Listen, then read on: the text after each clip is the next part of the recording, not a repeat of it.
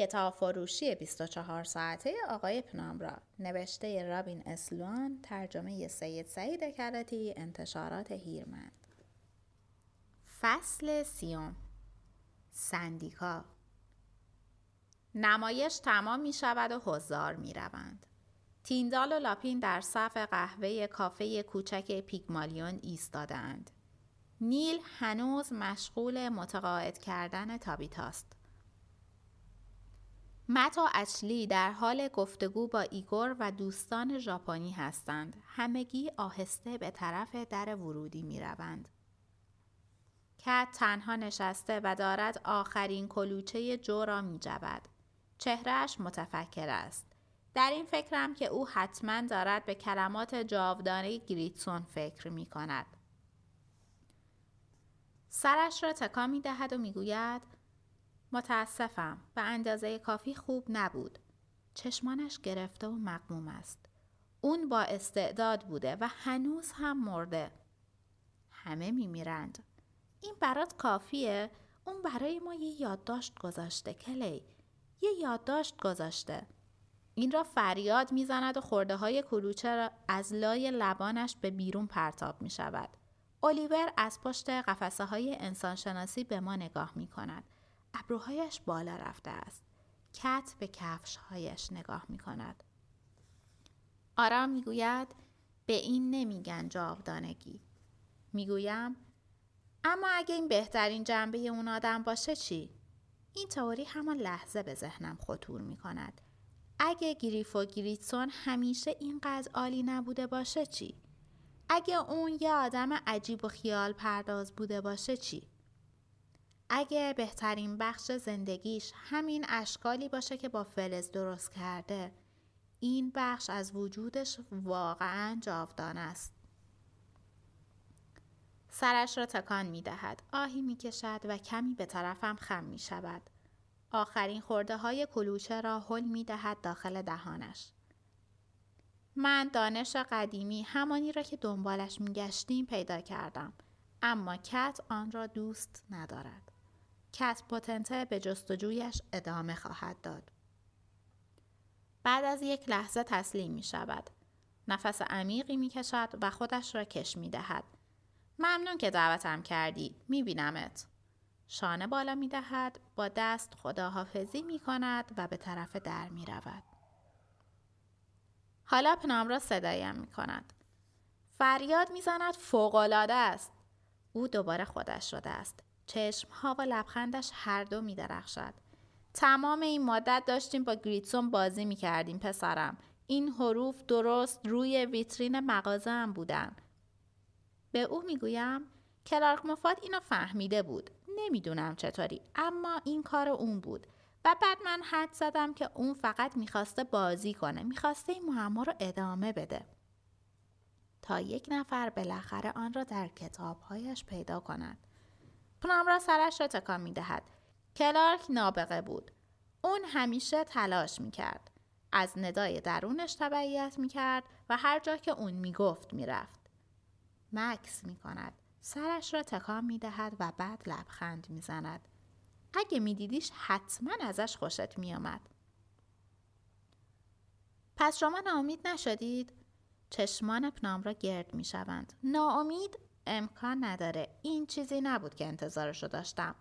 اما انتظار چی رو داشتم؟ کدوم ما انتظار چیزی رو داشت؟ بهت بگم انتظار نداشتم تا زندم از این حقیقت باخبر بشم. این موهبتی ورای تصوره و من قدردان گریف و گریتسون و تا هستم پسرم.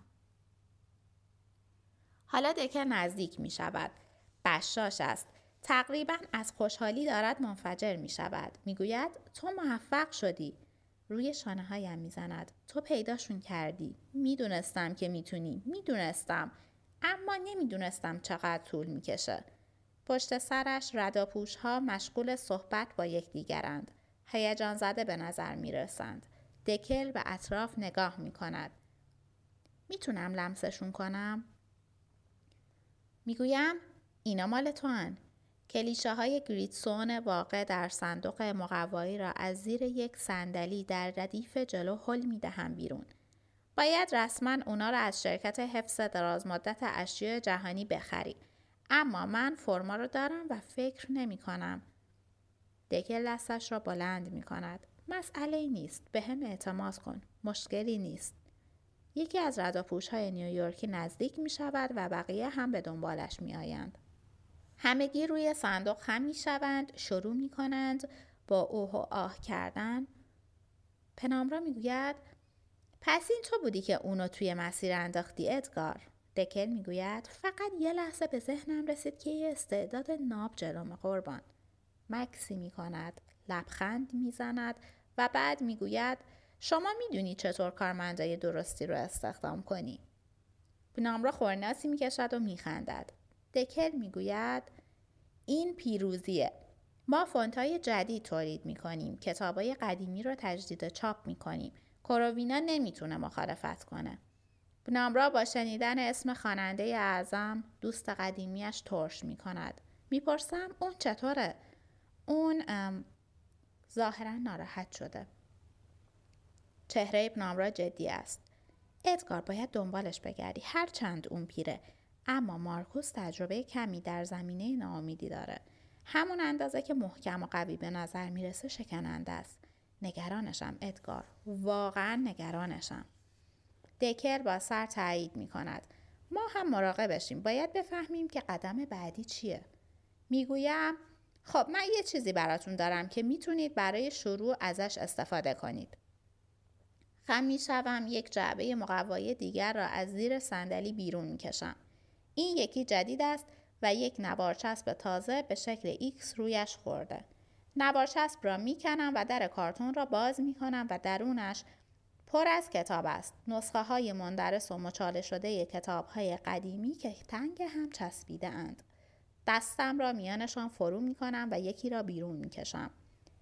کتاب به رنگ آبی ساده است و روی جلدش با حروف کشیده سفید نوشته مانوتیوس کتاب را به دکل می دهم و می گویم این مال شماست. صد نسخه از این کتاب رمزگشایی شده. لاتین خالص. فکر می کنم شماها بخواید خودتون ترجمهش کنید. پنام را می خندد و به من می گوید حالا تو هم ناشر شدی پسرم؟ می گویم چاپ سفارشی. آقای پنامرا هر کتاب دو چوب. دکل و رداپوش هایش گنجشان یک صندوقچه قدیمی و یک صندوقچه جدید را سوار ونی که کرایه کرده اند می کنند. مدیر گندمگون پیگمالیون با کنجکاوی از داخل کافه آنها را که یک ترانه شاد یونانی می‌خوانند تماشا می کند. پنابرا نگاه فکورانه بر چهره دارد. می‌گوید تنها حسرتم اینه که مارکوس بدون شک کودکس ویتای منو میسوزونه. مثل کتاب بنیانگذار. اون جزی از تاریخ بود و من از رفتنش خیلی ناراحتم. حالا می‌خواهم ذهنش را برای بار دوم منفجر کنم. وقتی پایین تو کتابخونه بودم غیر از مارتیوس کتاب دیگر رو هم اسکن کردم. دست می‌کنم توی جیبم و یک یو آبی رنگ بیرون می‌کشم و کف دست کشیده پنام را می‌گذارم. شاید به اندازه اصل کتابت قشنگ نباشه اما تمام کلماتت اینجاست پنامرا آن را بلند می کند جسم پلاستیکی زیر نور کتاب فروشی می درخشد و یک لبخند سرگردان روی لبهایش بازی می کند. نفس زنان می گوید پسرم تو پر از قافلگیری هستی. بعد ابرویش را کمان می کند و می پرسد من می‌تونم اینو فقط با دو دلار پرینت بگیرم؟ البته پنام را بغلم می کند به جلو خم می شود و می گوید خیلی طول کشید تا بالاخره اینو بفهمم اما ما داریم تو ونیز این دنیا زندگی می کنیم ونیز چشمهایش گرد و بعد محکم بسته می شود و سرش را تکان می دهد. درست مثل خود گذار. نمی‌دانم منظورش از این حرف چیست. پنامرا می‌گوید چیزی که بالاخره فهمیدم اینه که باید مثل مانوتیوس فکر کنیم. فدوروف پول داره و همینطور دوستت همونی که شوخ طبعه. با هم به اطراف کتاب فروشی نگاه می‌کنیم. شما داری میگی که ما یکی دوتا حامی پیدا می‌کنیم و از نو شروع می‌کنیم بله؟ نمی‌توانم باور کنم. نامرا می‌گوید باید بگم که من گریف و گریتسون را تحسین می‌کنم. موفقیت اون تکرار ناشدنیه اما پسرم من خیلی وقت ندارم چشم بر هم می‌زند و هنوز رازهای زیادی موندن که باید حل بشن تو کمکم می‌کنی؟